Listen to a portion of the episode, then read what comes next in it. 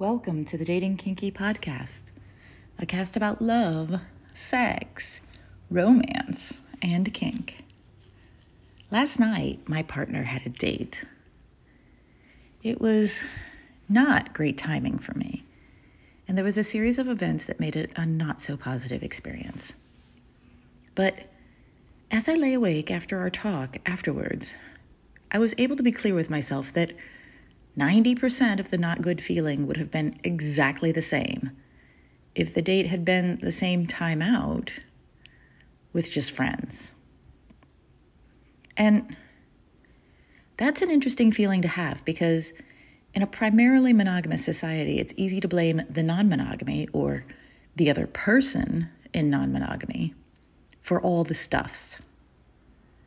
Heck, I couldn't even blame my partner because I didn't know going into the evening that I was going to feel the way I did, or that it was bad timing, even. And that's often how humanity works.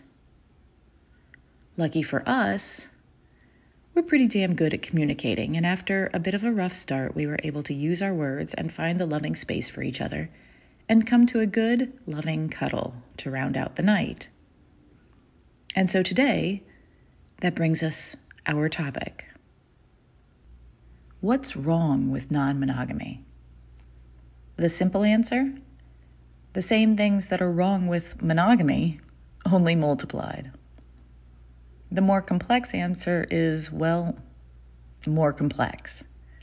You see, everything that can go wrong in monogamy can also go wrong in non monogamy, but with more people and with potentially more angst.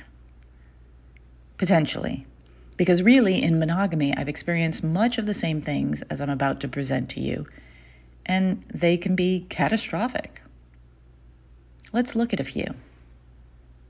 Jealousy, the obvious one. Interestingly, for me, I've experienced more jealousy in monogamous relationships than in all of my non monogamous relationships combined. Maybe because in my non monogamous relationships, there is a focus on openness and honesty. Because the first time I remember feeling jealousy was with my first boyfriend when he came back from a trip to Germany.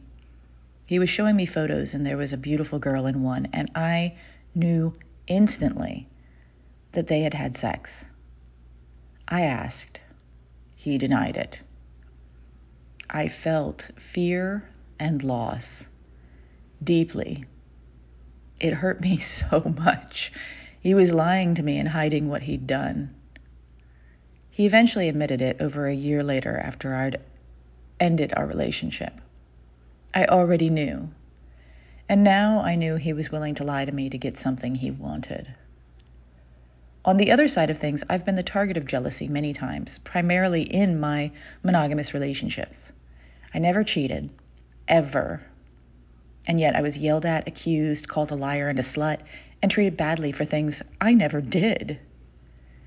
And I was told that my partners trusted me, they just didn't trust my masculine friends. What the fuck? Anyway, jealousy and non monogamy is a huge factor for many people in every kind of relationship, even in friendships.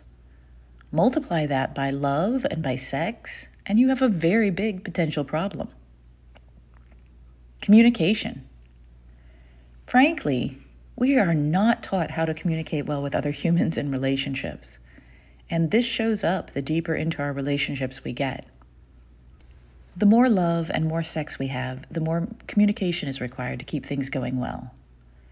And well, in non monogamy, we might be having a lot of love and a lot of sex, or our partners are, and we are often not prepared with the tools we'll need to communicate, or even to hold or tell our own truths, like I mentioned in jealousy, which leads to misunderstandings, jealousy, hurt, and more.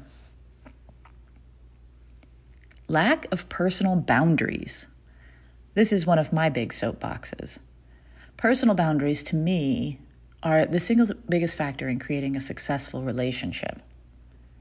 They are how we know where we end and others begin, where we set our limits on how we interact and what we are willing to accept in our lives.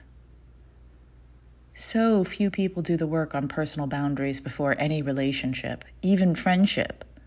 And the more intense a relationship, adding in love and sex, for example, the more pressure there is on our boundaries.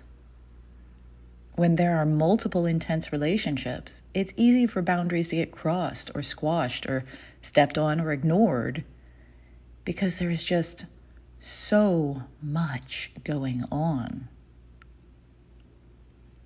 Lack of personal accountability in ourselves and others. Most of us are not raised to be personally accountable. The media we are bombarded with every day is about how others treat us and about how others push us around, and very rarely about how we allow ourselves to be treated by the people in our lives. This makes it so much easier for others to shift blame for actions onto others, even actions within our relationships.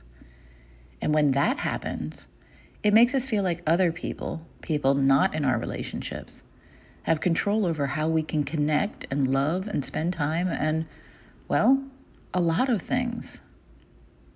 This happens in monogamy. Every one of us has been in a relationship where someone said that they would miss a date or an important event because their mother, brother, best friend, boss told them they needed something from them. And it may have been true.